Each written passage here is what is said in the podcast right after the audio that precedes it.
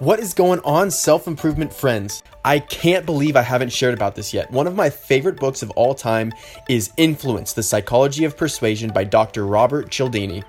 Today, I want to break down the six pillars Dr. Cialdini presents in the book so that we have a better understanding for how people try to manipulate us. First is reciprocity. We all have an innate preference to not owe people anything, so we go out of our way to repay debts.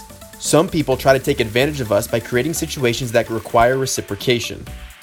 Second is commitment consistency. We all have a tendency to back up previous commitments we've made and have consistent behavior.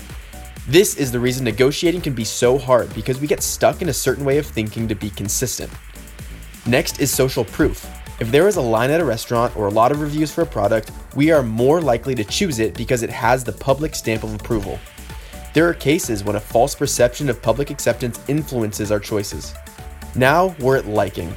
It's pretty self explanatory. People tend to prefer things that they seem to like, which comes as a result of attractiveness, similarity, and cooperation. Fifth is authority, and we are very affected by the requests of authority figures and will do things against our normal behavior patterns out of respect.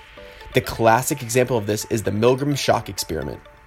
And last is scarcity. If there isn't much available of something, then it must be good. This is FOMO, or fear of missing out, taken to the extreme, and most definitely can influence our actions. So keep an eye out for reciprocity, commitment consistency, social proof, liking, authority, and scarcity in your life, and you'll be less likely to be manipulated. That's it. Thanks for listening, and tune in next time to Self Improvement Daily.